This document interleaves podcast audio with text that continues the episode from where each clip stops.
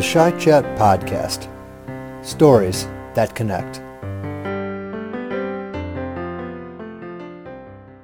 Hello everyone, and welcome back to another episode of the Shy Chat Podcast.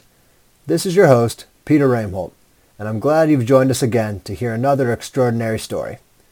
Over the past week, I've been settling into what is seemingly our new normal and trying to be thankful for all my blessings. Last week, a good friend shared with me a list of daily self-reflection quarantine questions that I'd like to start our show with. What am I grateful for today? Who am I checking in on or connecting with today? What expectations of normal am I letting go of today? How am I getting outside today? How am I moving my body today?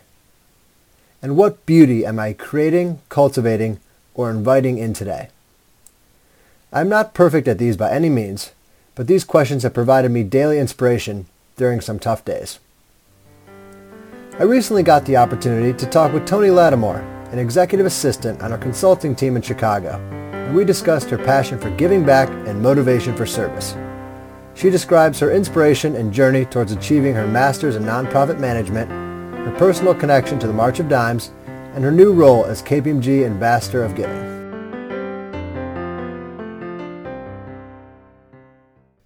All right, hello and welcome to the Shy Chat Podcast. And today I have Toni Lattimore with me. Hey, Toni, welcome to the show. Hi, Peter. How are you? Typically, we like to have these conversations in person, but unfortunately, we're not in the same room together due to the COVID-19 quarantine. So I imagine you're very busy at home, as seems like most people are.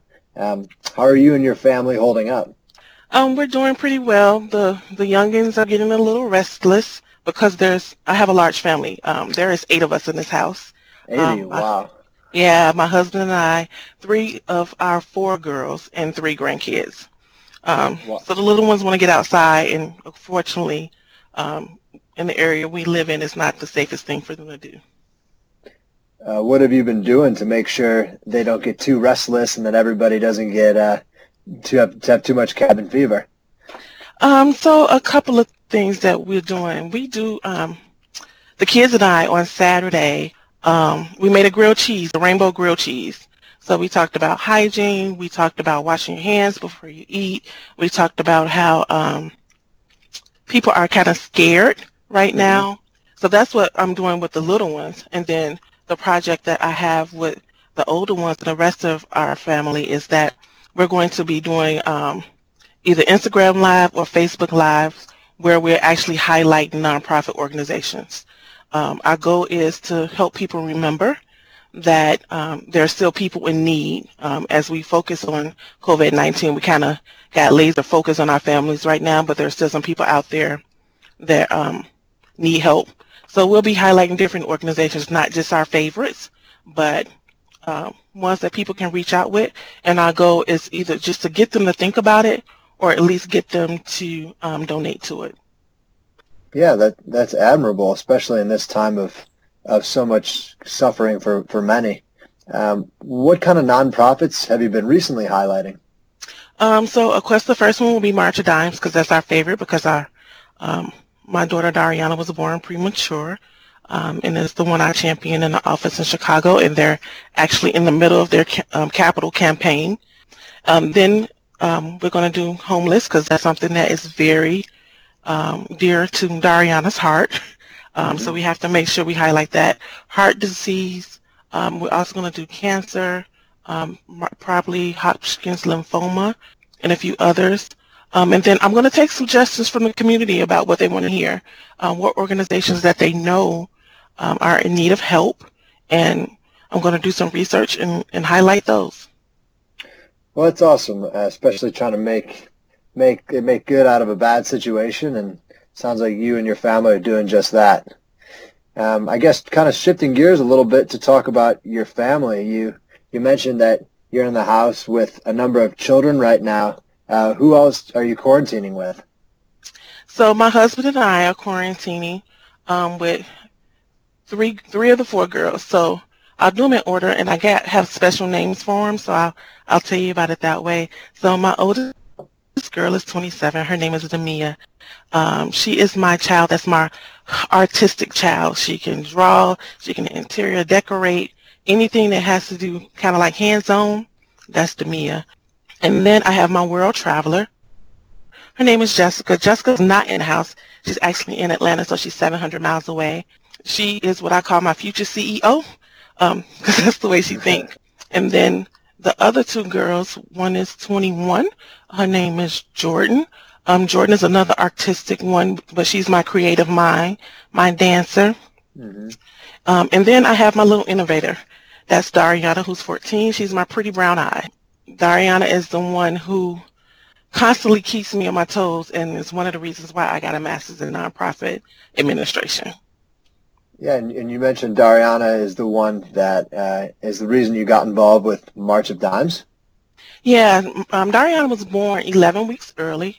She was 3 pounds and 6 ounces, and then she dropped down to 3 pounds with overnight. She was in NICU for a while. She had respiratory distress syndrome, sleep apnea, just a few things that babies that are born in NICU are born premature deal with, and it was because of the March of Dimes. As I learned as she got older that some of their research helped her. They are the ones that have surfactant that mothers get when a baby's born premature that help develop their lungs. Mm-hmm. I got that shot when I was in the hospital.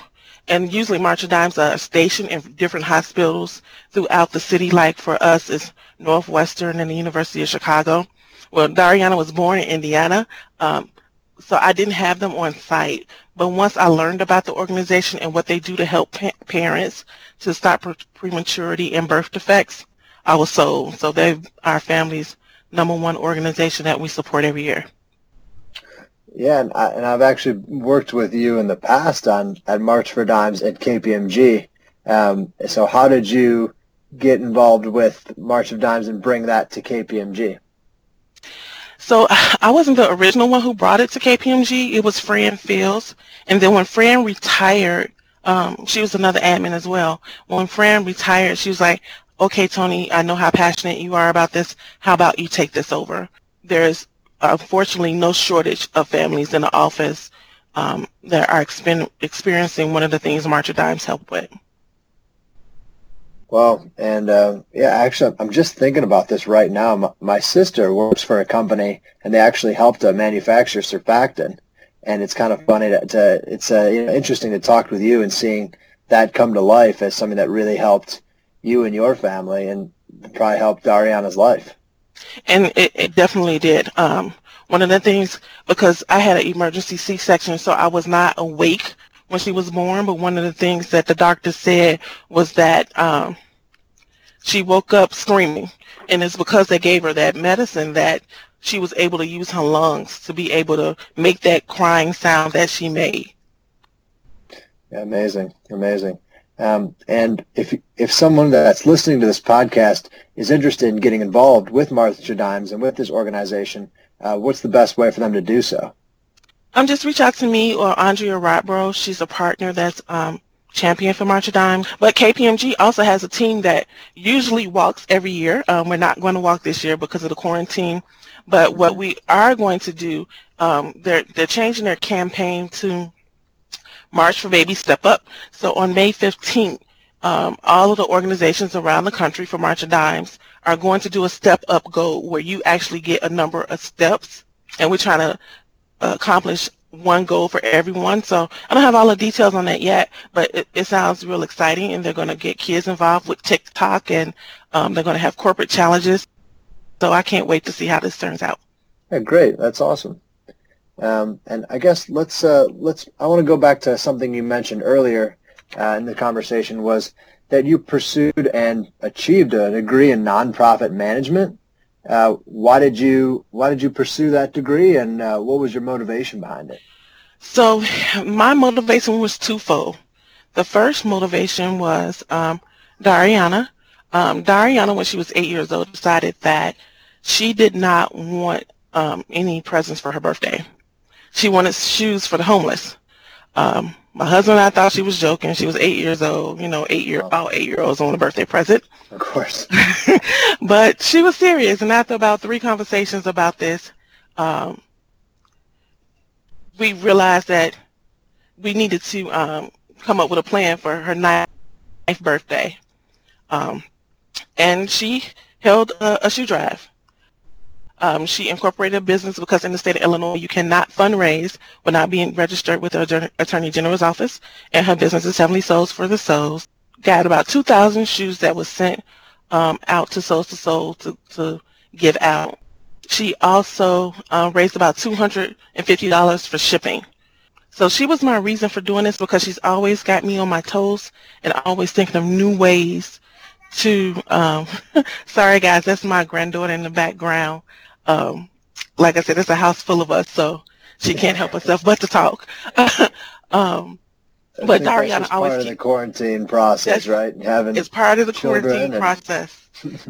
Right. You might catch me online with kids at the desk doing homework, her on a tablet or something in the background if I'm doing Skype for business. It's just part of my normal life right now. But yeah, it was that one reason because of Dariana and her love for the homeless and her always thinking of ways to help them. Like last year we gave out sleeping bag coats to people on the street because in Chicago it's cold and we wanted something that would keep them warm. And then my husband is a youth pastor, and I've seen a lot of churches, especially in the African-American community, that don't necessarily know how to run a church correctly. So those are my 2 reasons. I want to make sure we were doing things in order for our ministry and doing things in order for Dariana. That's awesome, Toni. And one thing I was thinking about as you're telling this story of, you know, your large family that you're supporting, and I know you have a busy life at KPMG. How did you squeeze in any time to get a master's degree amidst all this in your life? With very little sleep and a great husband. So I did stay up a lot of nights, 1, 2 o'clock in the morning to get my homework done. But my husband and even my daughter Jessica in Atlanta, they pushed me through it. When I was tired, I didn't want to do it anymore. I didn't understand what they was talking about in these financial numbers. They were the ones that say, okay, you can do this, or grade papers for me, check over them. And then my KPMG team as well. My partners were amazing. When it came time for me to learn accrual math, Brian Heckler sat down in his office with me and said, bring your book in and let's go through this. And over a few lunch periods, he taught me what I needed to know to be able to understand nonprofit financial statements, which was awesome because it wasn't something he had to do, but he was happy to do it, and I really appreciate him for that. Well, shout out to Brian Heckler on that, and hopefully we can get him to listen to the podcast after your kind words for him. I hope he will as well. So when you're going through all these classes and work, was KPMG, did they allow you to work from home at all? Was there a abbreviated schedule? Was there anything else they assisted you with to allow you to get everything done in your life? There was a time where I was having issues with my heart, and it was right around the time that, you know, my husband made me sit down where I couldn't do anything. He wouldn't let me go outside too much because we were trying to figure out what this problem was. And the medicine that they gave me lowers blood pressure, and I already have low blood pressure, so it was causing me to stand up and almost faint. And my partner team got together and said, okay, until we figure this issue out, we need you to work from home. So I pretty much worked a whole month from home while my doctors figure out what medication I should be on or if I should have had surgery, which I ultimately ended up having what they call a cardiac ablation. They call it a procedure.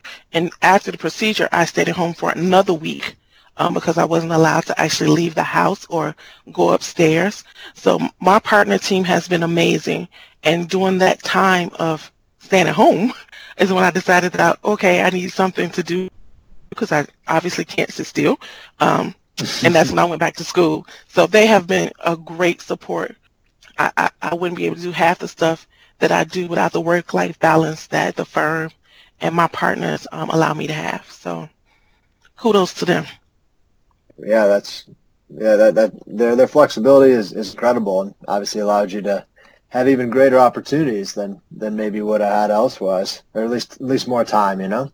Absolutely. And then I guess in addition to all these different things that you've been doing inside and outside of the office, I heard there's a new role that you have that is like an overall KPMG giving role called the Ambassador of Giving. Can you tell us more about that position? So the Ambassador of Giving works with a team of partners, the KPMG Gives Council in the Chicago office and with the OMP office and strategic manager Sam Rice, and we basically put together our yearly campaign to raise money for nonprofit organizations, any organization that is considered a 501c3 and that is listed in GuideStar.org. And what we do is we present it to the employees and the partners to give them an opportunity to give back to things they care about. So for me, you know, I mentioned March of Dimes. I also am a big advocate of the American Heart Association for obvious reasons. Mm-hmm. I give back to my schools, Eastern Illinois University and North Park. But other people have different organizations that they are passionate about. And we want them to have an opportunity to give back to those organizations as well. You know, we are big supporters of KPMG, of KFFL. So they can give to KFFL. They can give to their alma mater. Mm-hmm. All these different places, and we want them to be able to show their passion. And then we also understand that some people are not able to give, and they might want to give time. So this year we kind of collected volunteer hours to determine how many of our people would like to use those 12 volunteer hours that KPMG gives us to give back in some other way. And this year the campaign was a really good success. We raised $2.4 million, the largest amount in the country, so I thought it was great, and it gave me an opportunity to use the skills that I got my degree in to help the office, which was awesome. Well, I mean, that's incredible. $2.4 million. I mean, in the Chicago office alone. Yeah, congratulations on that, Toni. That's quite an accomplishment. Thanks. It took a team to do it, and I think that that's one of the great things with our new culture initiatives is that it took everyone to accomplish that goal. Even though Sam Rice and I did the background work, but it took the whole Chicago office. Well, hats off to the whole Chicago office then here. But absolutely. Special congrats to you, though. Thank you. So after everything you've told us in the last few minutes here, with the busy family life you have, and taking on more with inside and outside of work, with your church and with Heavenly Souls for the Souls, and now with the KPMG Ambassador for Giving, it sounds like you have a lot on your plate. I mean, how do you keep going? Like, did you ever think about giving up? So yes, all the time. I am a very human person. Having 8 people in your house is not necessarily a stressless job, and I support a global partner and a national partner, so my mind is always going. But what keeps me going when I feel like that is my girls. My whole goal in life is to set an example before them. I spoke to you earlier about my daughter, Demia. Demia's life has not been on the path she's wanted it to go. She's still working on getting her GED and some things done. And if I stop, then that gives her a right to say, I can stop as well. And that's not what I want for any of them. They all have different paths, but I want them to see that you can achieve any goal that you want if you just don't give up. You might get pushed back. You might get frustrated. You might be feeling like, oh, my God, this is just too overwhelming and too hard. And that it's okay to feel that way. Just don't quit and don't give up. So being an example for my girls is what keeps me going. I love it. I love it.